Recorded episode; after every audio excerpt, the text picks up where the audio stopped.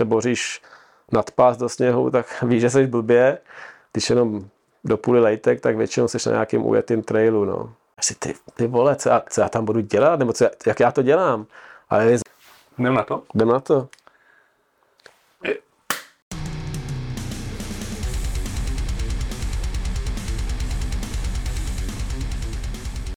Ahoj, u dalšího dílu 220 Česky. Dneska tady mám triatlonistu, dobrodruha a člověka, který je strašně zajímavý, Jan Venca Franské. Ahoj. Čau Martine, děkuji za pozvání. Já jsem rád, že jsi přišel. Zeptám se. Jan Venca Franské. Začneme jménem. Venca, jak vzniklo Venca? Uf, ale Martine, každý zatím čeká nějaký speciální příběh, ale tím, že jsem začínal jako plavec, tak eh, do plavání chodil Havroš, Jirka Havránek, který se zná s mým bratránkem přes trošku nějaký možná ohnutý koleno, nevím, který se jmenuje Venca Franské. A že to byl takový hovado, tak prostě Franské je jenom jeden, Venca, že jo. Takže mě taky začal říkat Venco. A tím, že jak se to chytlo v té plavecké skupině, tak se to šířilo dál, až se to rozšířilo natolik, že už to považuji za své v uvozovkách umělecký jméno, ale spousta lidí neví, že, že to je jenom jako moje nějaký smyšlený, smyšlený přezdívka, nebo A pak tomu patří, že. Tak. No, takže uh, úředně to je Jan, dokonce jsem se chtěl dát do občanky, ale je moc, moc uh, dokazování a zbytečností, takže Vence prostě vzniklo tak nějak náhodně na, na škole. Není potřeba to mít ve občance, protože všichni tě známe jako Vencu. Přesně tak, ale nejvíc mě rozčiluje, když nám přijde řekne mi třeba Vašíku nebo Václave. Prostě je to Vence, že jo? Zdrobněliny nebrat. ne, ne, ne. Uh, vím o tobě, že jsi působil 8 let v reprezentaci triatlonu, což asi málo kdo ví. Začínal si plaváním, jsi vlastně ze sportovní rodiny. Mm-hmm. Máma běhala, tuším, že? Máma plavala, Nebo plavala. orientáky a basketbal. Táta dělal triatlon, byl jeden z těch zakládajících členů té jablonecké party s panem Janatou. Přesně tak, no. Takže triatlon byla taková jasná volba asi, že? No, byla to taková přirozená moje osobní evoluční volba, protože uh, tím, že jsem začínal plaváním a vlastně naši všeobecně ke sportu měli blízko, ale nikdy mě do ničeho jako nesměroval. Kdyby si řekl, budu hrát ping-pong, tak mě nechej hrát ping-pong, že jo. Ale v, prostě už v tom bazéně, že Pepa Mužíček tam trénoval triatlonisty, uh, můj plavecký trenér Tomáš Jenata taky měl blízko k k triatlonu s bráchou, protože začínal jsem pod Tomášem, pak jsem se dostal k Davidovi a vlastně, že ten krok k tomu triatlonu byl takový přirozený evoluční vývoj, no. Jak dál byla ta evoluce dál, protože pak si strávil nějaký čas eh, v Austrálii Mhm, tři roky. a pak si poznal Kanadu, kterou si si zamiloval. No, ne, Kanada je krásný kus země, stejně jako Austrálie. No dál to bylo tak, vlastně tomu triatlonu jsem se věnoval dost intenzivně, ale zároveň prostě miluju pestrost, jako v, ač triatlon je dost pestrý sám o sobě, že jo. Tak eh, k tomu jsem dělal jako windsurfing a různý další takový trošku uh, outdoorovější, adrenovější sporty, jako doplňkově. A tím, jak jsem poznal právě cestování, tak tam jsem přičichnul k dlouhému běhání a všeobecně jako k nějakému eh, dalšímu pohybu v přírodě. No a to pak vlastně taky opět nějak přirozeně se překlenulo v, eh, v moji největší zálibu, což je toulání se na dlouhé vzdálenosti. K tomu se ještě dostaneme. Eh, V době, kdy jsi byl v Austrálii, tak si vlastně trénoval naplno triatlon. Tak. Jak jsi si živil v Austrálii? Tak všichni, co jsme cestovali, tak uh, obživa asi je, tak začínal jsem jako uh, dishwasher, měl jsem nádobí prostě v restauraci, hodně nádobí, no, ale tak postupně jsem ty práce uh, měnil a vylepšoval takovou, nechci říct, no prostě jsem to vylepšoval, že pak jsem dělal dokonce v rádiu sportovního redaktora, v českém teda rádiu SBS, který vysílá pro, uh, jakoby, nebylo to v angličtině, bylo to v češtině, ale dělal jsem tam trenéra plavání, trošku jsem koketoval s triatlonem, s trénováním mladých, no.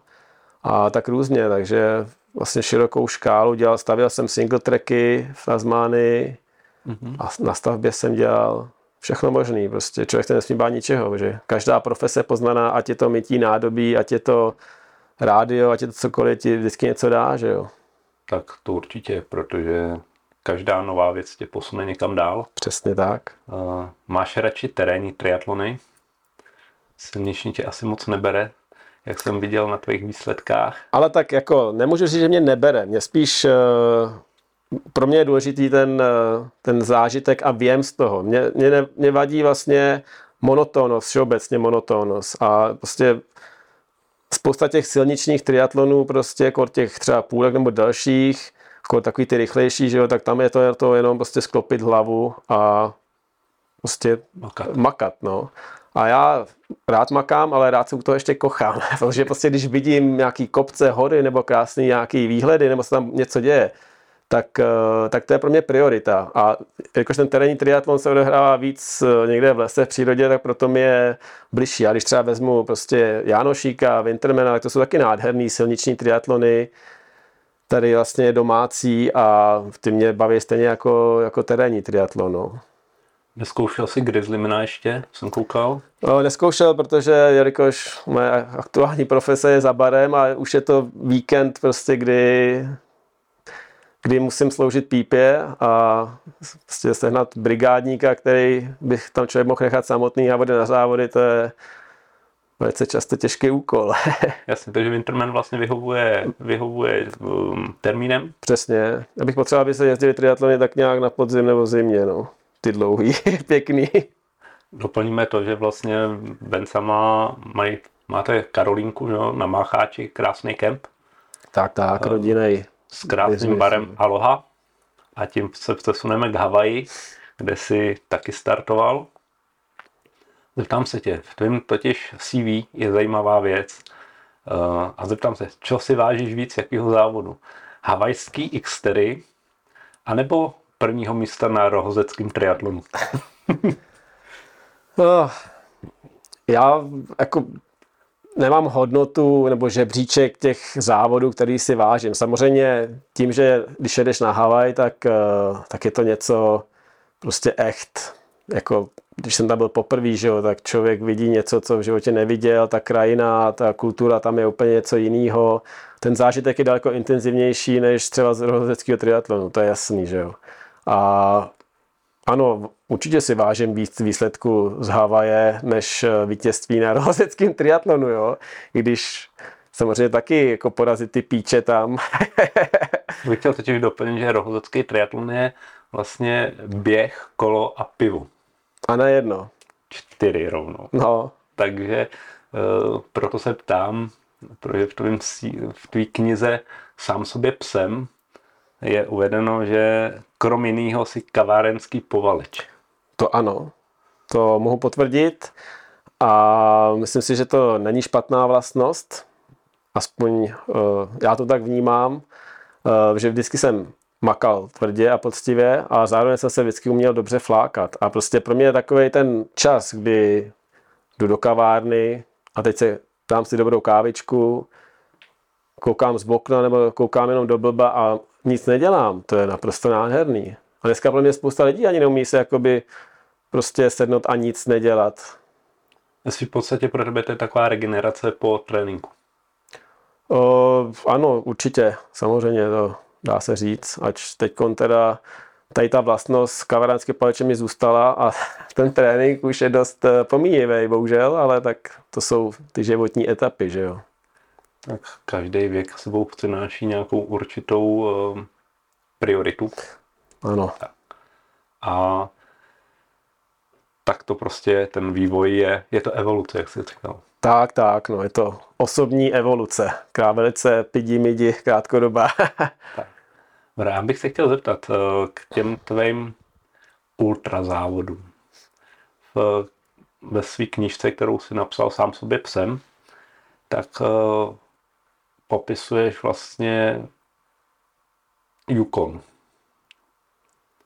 Jak se člověk může připravit na Yukon jako takový, protože pro mě to je úplně nepředstavitelný. Já teda nemám rád zimu, já jsem teplomil, mm-hmm.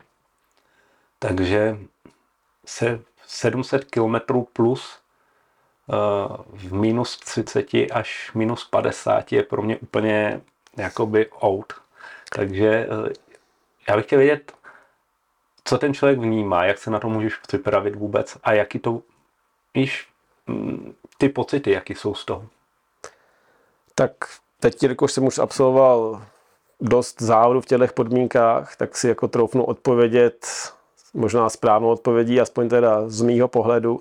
Eh, podle mě na takový závod fyzicky se připravit nedá, protože nemůžeš prostě, že tam jdeš 700 nebo i víc kiláků a je to záležitost 10 dní až měsíc. Třeba na Aljašce, jako jak jsem byl, prostě tak že limit je měsíc a většina lidí to za 25 až těch 30 dní dokončí. Takže jakoby to, že aby trénoval denně prostě 50-60 kiláků někde běhat po lese, to většinou vede ke zranění a vlastně ta jakoby dobrá fyzická stránka tam není tak důležitá jako ta dobrá psychická stránka. A jakmile máš silnou hlavu, tak, eh, tak se do cíle prostě máš velkou šanci dostat, pokud příroda nebude prostě zrovna rozhořčená, bude, nebude proti tobě. Takže já si myslím, že je to taková vlastně člověk nemůže čekat, že tam pojede poprvé a zvládne to, že jo. Jsou to ty zkušenosti a proto třeba na těchto závodech většinou uh, vlastně se do cíle dostávají starší, nebo starší, no, prostě zkušenější závodníci 50, 55 a víc let. Třeba teď, když jsem byl naposled na Aljašce, tisíc mil, tak uh, jsem tam byl jeden z nejmladších. Uh, mě je 39 a věkový průměr byl prostě 50, 55 let, jo. Takže fyzicky se, ano, je potřeba být zdatný fyzicky, na to se můžeš připravit, být samozřejmě nějakou všeobecnou dobrou fyzičku, umět pracovat s tím vybavením v zimě prostě, vědět, co přesně používáš a jak to používáš. A potom je ta, prostě ta hlava, to je jako, ono to bez ní jako kliše. Všichni říkají, jo, 70% je psychika, ale kor v těchto podmínkách, to je prostě, to je neuvěřitelný, co, co tady v tom objektu se skrývá prostě za sílu nebo na, naopak za, za sílu, která tě pošle ke dnu. Nedávno jsem četl od pana Škorpila, že existovaly nebo na počátku byly tři, mysl, duše a tělo. Takže tady se to dokonale potvrdí asi, že? Je to tak, no. Jako, já třeba vždycky jsem se motivoval tím, že když jsem byl někde úplně uprostřed divočiny na, na dně, tak jsem si říkal, tak Vence, to teď si vím, že když třeba vezmu příklad eh, v Lágru nebo na Sibiři někde prostě v Gulagu, když třeba ty lidi prostě měli touhu žít a tak oni byli podvyživení, fyzicky na tom byli bídně a dokázali třeba z toho kempu utíct a dokázali třeba týden nebo 14 dní někde jakoby přežívat v divočině, někam jít, že jo. Takže ta lidská jako síla, právě ta mysl, to je neuvěřitelně silná. A většinou to poznáš až právě v momentu, kdy jako vlastně nemáš na výběr, že jo. A třeba na té Aljašce, Yukonu nebo na těch závodech, kde vlastně ty, když chceš zdát ten závod, tak buď to musíš dojít do nějaký nejbližší, já nevím, civilizace nebo nějaký vesničky, a i tak to třeba může být těžký, když ta vesnice není úplně dostupná, že jo? takže ty stejně vlastně tvoje jediná možnost je pokračovat dál. A ty, takže ty seš na dně, pokračuješ dál a najednou za hodinu se stane něco, aniž bys si zdal gel nebo cokoliv a to tělo zase najednou může. Jo? Vyjde slun, jdeš, seš v pytli, tma, úplně prostě kantáre, halucinace, říkáš si dobrý, tak konec, nazdar a pak najednou vyjde slunce a ten fakt, že vyjde to slunce, ti dodá energii a sílu. Mm-hmm. Takže jako když to, že člověk dostane na triatlonu krizi, tak, tak většinou si něco dáš, sníš nebo prostě a tím jakoby vnímáš, že si dáš tu energii. Ale co ti dá energii to slunce? To je jenom ta hlava právě. Jak takový závod vůbec probíhá od začátku až do konce, protože teď si teda dokončil asi 60%, co jsem čet, ne? Tak, tak, z těch 1600 km jsem tisíc objel, no. Tak jsem, pak, pak mě položila hlava právě. Pak tě položila. Jak, jak to vůbec probíhá taková ta příprava? Protože my asi všichni, co to sledujeme, protože většinou jsou to, ten podcast je triatlonový, tak každý máme nějakou svoji tréninkovou metodu, ale tady na to, jak se připravit tady na to. Jako celkově prostě, když to vemu, když pominu schánění financí, Jasně, no. protože to má každý nějaký svůj grif na to, ale odlítneš tam a jak to probíhá ten závod. Tak uh, důležitý je tam odjet s pokorou a od začátku až do konce si tu pokoru uchovat. Nikdy uh, si nemyslet, že člověk má navíc než to okolí okolo. A vlastně probíhá to velice jednoduše. Když třeba teď vezmu teda tu Aljašku, tak uh, tam přiletíš, zbalíš si těch, ty svoje sáňky, tam teda potřebuješ mít všechno k tomu, abys mohl fungovat v té divočině, že jo, protože to je jakoby bezajištění závod. A takže co si sebou vezeš, to, to, to máš. Co nemáš, to nemáš. Takže musíš vědět opravdu, to vlastně je součástí těch příprav, protože musíš vědět, musíš jít na lehko, co nejvíc. A takže ty musíš přesně vědět, co budeš potřebovat a co ne. A to jsou samozřejmě ty zkušenosti, že jo. No, odvezou tě na start autobusem, tam tě vypustěj a doufaj, že se, že se pak uvidíš. Nebo uvidíte za, nevím, ta kratší trasa má 600 km, no, tak tam je limit nějakých 10 dní, ta delší má uh, limit 30 dní, no a co se stane cestou, to... Jak probíhá navigace toho závodu? Máš nějaký checkpointy nebo... Z začátku jsou checkpointy na té kratší trase, průměr nějakých 70 km od sebe, což může být nějaký stan prostě v divočině a naviguješ se, jsou to zimní cesty jako mezi těma místama, vesnicema, takže bývají občas projetý skútrem od místních nebo od lovců. No a když jsou blbý podmínky, tak uh, máš GPS navigaci, no, i když v tom mrazu jako ne vždy to funguje, tak intuice, no, tak nějak.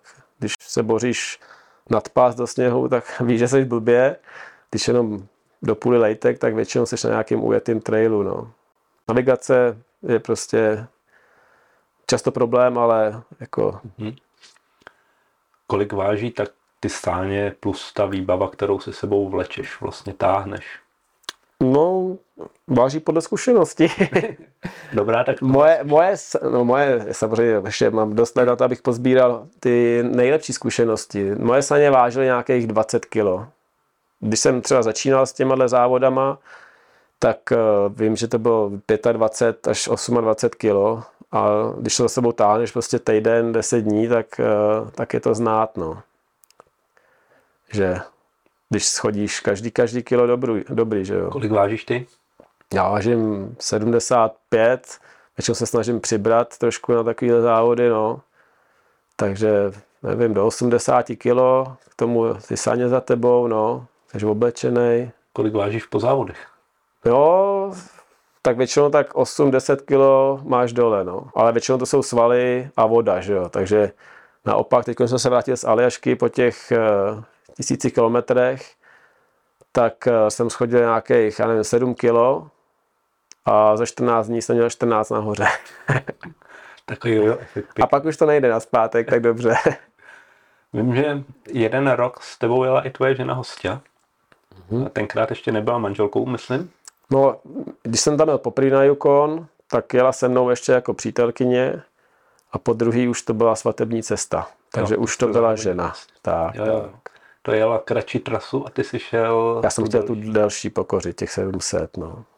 A to bylo velice intenzivní svatební cesta, že známý heslo, že zážitek nemusí být pozitivní, hlavně když je intenzivní, tak eh, naše svatební noc bylo minus 52 a jako byl to hodně krušný okamžik. A doteď si úplně živě pamatuju, jak tam prostě jsme schoulený ve spacáku, zaplým k sobě prostě a doufáme, že, že to nějak tam prostě odležíme, protože vždycky taky nějaký problémy, jako fyzický hosti byly kyčle, no, takže jsme museli zabivakovat minus 50 a to bylo ostrý, no. To si asi nedovedu ani představit. Já taky ne. prostě. A víš, to je zajímavé, že jak, já třeba, že jdu si na, na liže tady v jezerkách, je minus pět a říkám, je mi zima, víš, to zalejzá ti za nechtěr, říkám si, ty, ty vole, co já, co já tam budu dělat, nebo co, jak já to dělám. Ale je zvláštní, že ty tam přijedeš a najednou to tělo se přeladí do nějakého takového vlastně režimu, ano, tady je zima, je to fakt, a vlastně tu zdybu snášíš daleko líp. Samozřejmě je tam suchá zima, jo? tady máme daleko lepší vlhkost, ale i tak prostě jako najednou jsem tam, se, když jedeš závodit na Havaj na triatlon, tak eh, tady taky, když pojedeš na kole ve 40, tak tak si říkáš, to, to je vedro, to je hrozný. Ale když tam přijdeš, tak prostě to očekává, že to tak bude. A podle mě prostě to člověk je mu vedro, ano, ale už to akceptuješ daleko líp, než třeba tady, že jo. Taková příprava třeba, jako měl speciálně Petr Vabroušek na ten jeho maraton na zapolárním kruhem, jo. běhal, běhal v mrazákách, tak to... Ale každý má svoji přípravu, je to naprosto jako, já to ne, nevyhledám. Prostě ne, já se otužuju už dlouho, 15, přes 15 let, prostě každý ráno, prostě tím, že bydlím u jezera, tak skočím do, do vody. Uh, ale jakoby ne, nevyhledávám, nevím, prostě to, beru to normálně. Je zima, není zima, to si užiju dost na Aljašce té zimy, takže spíš se snažím třeba, když už napadne sníh a je zima, tak si zkoušet ty věci, abych věděl, jo, postavím stan takhle, v zimě to nejde takhle a takhle, abys věděl tam zapálit vařič a tak, no. Ale jako vyloženě nevyhledávám, že bych chtěl třeba někam úplně na sever v rámci příprav a tam fungoval v zimě, no. Co ta příroda kolem vlci, zvířata nebo něco takového, uh, bojíš se? Mm, teď už se tolik, tolik nebojím, jako jsem se bávával. Eh, když si třeba vzpomínám ty první Yukony, tak eh, jako třeba vlci, že jo, smečky vlků tam jsou, jsou zvědaví a těch jsem se bál hodně. Eh, když tě sledují v noci, prostě ve tři ráno, když jsi úplně vyřízený, tak je to nepříjemný pocit. Ale člověk si na to nějak zvykne a vlastně už to divočinu vnímáš, ty tam seš na náštěvě a vlastně si to i užíváš. Jediný, z čeho mám tam strach, tak jsou losy. No. Losy nebezpečný zvíře, jsou velice teritoriální, často agresivní, takže když potkáš losa, tak to není úplně ideální, jako z nějaký blízkosti. No, tak z těch respekt mám, strach, ale pokud člověk dodržuje nějaký pravidla, tak, eh, tak samozřejmě to je v pohodě. No. A vlci, těch tam prostě těch smeček tam je spousty. No. Slyšíš z jedné strany houkat vlky, vít, druhá smečka ti odpovídá, no a ty prostě Samozřejmě, jako když víš, že, ty, že tam jsou blízko tebe, tak uh, když zabivakuješ třeba, že, jo, že tam jakoby spíš, když potřebuješ, takže musíš třeba často zabivakovat na sněhu, zabivakovat na sněhu, tak je to nepříjemný, no, jako to vědomí, že, že tam jsi také malička ty v té přírodě a teď prostě ta divočina je okolo tebe, tak máš strach. A to je dobře, že máš strach, že jo? Když by člověk ztratil strach a ten respekt, tak budeš potrestán záhy, no. Jinak já můžu uh, říct, že ten, kdo by si to chtěl vyzkoušet, nějaký ultramaraton tady v Čechách, tak Venca pořádá pochod za tchýní. Je to tak? Takže má jednu z možností, nebo si může vyzkoušet 100 mílovku na Mácháči, na Runfestu, který probíhá v květnu. Vrátíme se trošku k triatlonu, Eh, k Wintermanu, jak ho jedeš. Používáš Sportester nebo když trénuješ, připravuješ se na triatlon, používáš Sportester, používáš vaty, anebo, protože vím, že jsi záchrana, vystudoval jsi si záchranáře, 8 eh, let si trénoval triatlon, trénoval, trénuješ vlastně celoživotně, nebo nepoužíváš žádný technikálie, že znáš to tělo natolik, že nepotřebuješ. V tomhle jsem trošku, nebo nechci říct, že vidlák, ale spíš si myslím, že právě tady ty ultramaratony mě jako velice dobře, nebo to asi nemůžu říct velice dobře, ale vlastně věřím svýmu tělu a opravdu trénuju vlastně bez, bez hodinek, nemám ani tachometr, vlastně trénuju fakt jako na čisto. Uh, myslím si, že když jsem trénoval, prostě jsem byl v reprezentaci, tak, tak samozřejmě prostě v té době ještě wattmetry nebyly, nebo byly, ale já jsem ho nepoužíval. Na tepy jsem běžně uh, trénoval a v té době ještě si myslím, nebo vůbec takhle je potřeba, aby to člověk prostě se řídil podle tepu a často je člověk, jak je mladý, jak je hr do toho, že, jo, že by se roztrhal. Ale jak přichází s tím věkem trošku právě ta zkušenost, tak tomu, člověk tomu tělo rozumí víc a víc. Ideálně teda, že jo. A takže vlastně už si troufnu říct, že dokážu uh, se dobře připravit bez toho, aniž bych používal nějaký technický jako pomůcku nebo tak. Ale to je můj osobní jakoby pohled a jako vůbec to neodsuzuju, nebo naopak, určitě to je přínosem. A já vlastně možná trošku i věřím, že kdybych tím třeba začal trénovat, tak by mě to někam posunulo, ale já prostě já, já mám nejradši ty tělesné hodinky, podle kterých se řídím prostě, no. A já si myslím, že taky tím, že jsem hodně trénoval v, nechci říct mládí, protože já se pořád za mladýho samozřejmě považuji, že jo, a to asi budu ještě dlouho. Uh, tak jsem trénoval hodně. A no teď jsem zapomněl, co jsem chtěl říct, člověče. To se mi nestává, že se jako, to je nejhorší, začne odbíhat, no. No prostě to nevadí. Hold, tohle zůstane tajemství. Krátkodobá paměť, tak. Musíš mít nějaký tajemství. Otočíme list. Tak. A podíváme se na tvoji druhou stránku. Umělec. Tu černou stránku? ne, ne, ne. Na tu uměleckou. Perfektní reporty od tebe. Kdykoliv si čtu, tak se hrozně pobavím. Mm-hmm. Doporučuji všem si najít eh, venci blog nebo website a jsi skvělý muzikant, protože hraješ nejen na kytaru, basu, bicí, ale dokonce i na australský nástroj. A já jsem se ho snažil marně ten název zapamatovat, ale nejsem schopný si ho zapamatovat. No, tak je to nástroj, kde se jmenuje didgeridoo. Je to jeden z nejstarších nástrojů na světě, protože již v dobách prostě v Austrálii, když tam byli původní obyvatele aboriginci, tak uh, vlastně ten nástroj používali, jelikož to jsou eukalyptový kmeny většinou, který vyžerou termiti, je v tom díra a když mu to někde spadlo, tak oni zjistili, že se na to dá docela dobře foukat, že to vydává takový velice magický zvuk. A mě to neskutečně uchvátilo jako celá jakoby, kultura těch původních obyvatel, kteří prostě jsou neskuteční v přežití v divočině. A takže to didgeridoo mě velice uchvátilo a uh, naučil jsem se na to hrát a zkoušel jsem to i vyrábět, nebo vyráběl jsem to nějakou dobu, když ještě na to byl čas, člověk byl zapálený. Jako muzika prostě mě baví všeobecně, no. Je to vlastně ta druhá stránka, zase můžu poděkovat našim, protože byli jsme sportovně založená rodina a dali si záležet i na tom, aby to nebyl jenom sport, ale i právě kultura. Takže my jsme s bráchou chodili na kytaru, tady v Jablonci k Cidlinskýmu a už od mala jsme prostě měli si pěstovali nějaký vztah k hudbě. A já tak jak bez sportu si umím představit život, tak si umím představit život bez hudby, nebo prostě bez kultury. No. V současné době hraješ v Hero Killers, je to Ne, ne, ne, ne, ne tam by, tam by, tam by se mi vysmáli. uh, hraju v kapele Divoký astma, kterou jsme založili vlastně 22 let už hrajem, což je relativně dlouhá doba. A je to super, baví mě to, no. Zase úplně prostě potkáváš jiný lidi, kteří třeba o sportu nemají ani ánung, že jo a je to jiná společnost, někdy velice propojená, no, je to, je to pěkný. Jaký nástroj tam hraješ, protože jsi multimuzikant? Tak já hraju především na kytaru, tím, že jsem se už od malička učil na kytaru. Ty si řekl, že jsem dobrý muzikant, jo, ale to bych si netroufnul tvrdit. Ale mě to prostě baví, eh, takže kytara je můj primární nástroj, eh, do toho prostě na basu taky umím zabrnkat, na bubny je prostě relativně taky nějaký beat zlomený. A tak všeobecně prostě perkuse a co vydává nějaký zvuk mě prostě baví. A baví mě se na to učit a učit se hrát na nový nástroje. No. Ale primárně tam hraju na kytaru, občas něco jakoby se pokusím vyprodukovat do mikrofonu. No.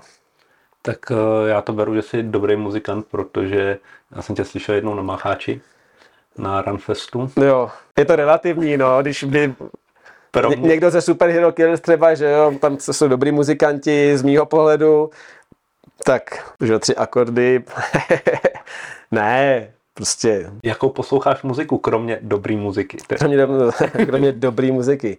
Tak vyrůstal jsem na punku, ale člověk, jak se vyvíjí, stejně jak ve sportu, tak uh, jsem si ty obzory rozšiřoval, no. takže dlouho jsem měl rád třeba jenom reggae, a teď se to tak všechno smíchalo, takže punk, drum and bass, trošku nějaké něco tvrdšího, trošku nějaký metal, i trošku elektroniky.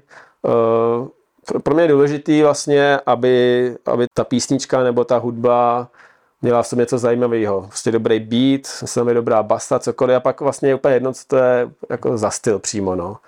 Jako jestli něco nemůžu vystát, tak je to, tak je to taková, to, jako je ten hudební kouř, prostě, který se okolo tebe válí, vys, eh, prostě nějaký rádia, který ti tam prostě hrajou takovou tu klasiku, tak to mi jako vyložit, taková hudba mě otravuje a vadí mi, když ji slyším, no. Takový ten všeobecný šedý pop, který vyplňuje prostory, no. Další tvůj umělecký projekt byla už zmiňovaná kniha Sám sobě psem. Jak jsi přišel na název Sám sobě psem? To se zrodilo někde, když jsem táhnul ty sáňky právě, že jo, protože většinou do těch polárních krajin patří mašeři a psí spřežení a ty táhnou toho mašera, který se na těch sáňkách tam táhne věci, aby mohli s tím psím spřežením dostat se daleko a fungovat. A tak jsem si tak říkal, že vlastně já se taky táhnu ty sáňky, sáňky, akorát, že psa nemám, mám sebe, že jo, takže proto sám sobě psem. A ono to je takový, jakoby člověk na sebe musí být pes, musí na sebe být tvrdý, ale zároveň se musí mít rád, takže musí pěkně umět takovou tu váhu, že jo, a prostě, aby to bylo pěkně vyvážený. A proto se to jmenuje sám sobě psem. Takže si mašer i pes v jedné osobě. Tak, tak, no. Jaký máš plány pro letošní rok? Sportovní teda. Sport, no jasně, no. Tak jakoby můj největší plán, co mám, tak je Aljaška, kam se chci v únoru vrátit a zkusit dotáhnout ty sáňky trošku dál, ideálně až, až do cíle samozřejmě, ale tak jako tam člověk nikdy neví.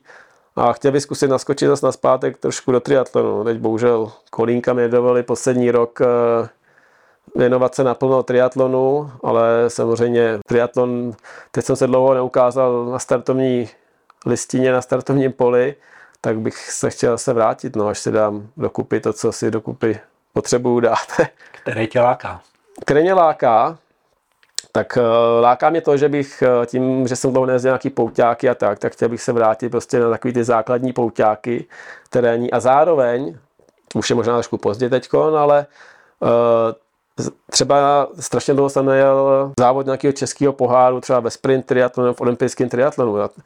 Vlastně to jsem nejel tak dlouho, že vlastně bych si to rád zkusil. A samozřejmě v říjnu, když to vyjde, tak, eh, tak Winterman na tady domácím hřišti, tak to bych taky rád absolvoval. No ale eh, všechno se bude odvíjet od aktuální situace za barem, v těle a tak. No, co. Já si vyloženě neplánuju, že bych si napsal uh, prostě nějaký plán na rok. To... Ačkový, Bčkový závody. Ačkový, Bčkový závody, ne, prostě sice po, jako pořadatel to taky nemám rád, ale prostě se kouknu týden předtím do termínovky, řeknu, je, tady se jde závod a jedu tam, že jo. Pak ukecávám pořadatel, jestli se můžu třeba přihlásit na místě nebo tak, což je velká chyba, protože potřebuješ to ideálně dělat co nejvíc dopředu. Venca se svým bráchou a s celou rodinou vlastně pořádá ještě máchajského pohoda, to je většinou první nebo druhý týden v září, je to tak? Jo, je to tak. No. Vynikající jo. akce ve své podstatě pro celou rodinu. no, správně. Tak, Venco, mám tu poslední otázku na uh-huh. Já jsem hrozně rád, že jsi přišel, protože dobrodružný zážitky okotvení ten náš triatlonový podcast a zároveň si vynikající triatlonista, protože vím, že tam byl nějaký druhý místo Winterman, Jánošík, druhý místo, 31. si byl v elitě na Havaji a jsou tam i nějaký dobrý umístění, co se týče mistrovství Evropy v XTC, takže si to moc vážím, že jsi přišel a já tady mám pár takových kartiček, na kterých jsou takový moudra. Životní moudra. Životní moudra. Mám rád. Nejsou jenom ode mě, ale já bych chtěl, aby si si jednu vytáhl, mm-hmm. nebo jedno vytáh a přečet ho a zamyslel se a co ti se ti vybaví pod tím. Dobře. Tak když jdeme nějaký, nějaký karty, nebo když mi budeš věštit budoucnost. Každý den, každou činností posuň své limitní hranice. Ke stanovenému cíli jen tehdy ho můžeš dosáhnout. Ano, uh, to mi evokuje to vlastně vlastně trošku moje životní moto nebo takový ten styl, že nemám rád tu monotónnost a vlastně je potřeba dělat věci tak, aby ten, aby ten zážitek klidně i z toho dne prostě byl něčím narušený, ta monotónnost toho práce, děti, rodina narušený. Takže samozřejmě to nejde dělat vždycky, ale čím víc tam prostě, že jo, teď jdeš běhat a běžíš okolo kopce, ale buď to tam nemáš běžet, a nebo se ti nechce. A to je ten moment, kdy ty tam na ten kopec vyběhneš, budeš odměněný krásnýma výhledama a zároveň si posuneš zase, že si tu svoji, tady hlavně tu hranici, ten limit trošku ani ne posunul, ale prostě narušil tím, že to neposlech a udělal to.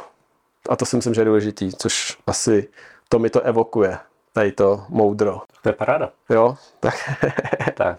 Já ti děkuji za návštěvu. Já děkuji za pozvání, bylo to milý povídání. Pozdravuji doma hostů. Vyřídím. Děcka. Vy, jestli se vám to líbilo, tak tadyhle dole zase někde bude to tlačítko odebírat Pokud to bylo hodně zajímavý pro vás, tak nám dejte palec nahoru a mějte se. Ahoj. Tak díky, ahoj, mějte se fajn. Nevadí. Nevadí, viď? To je dobrý do behind the scenes. Ben se nám to poví, protože je sám i vyráběl. Scenes. Jo, vidíš to, ty. Smyšlený to přezdívka, nebo to. A tak tomu patří, že? Tak.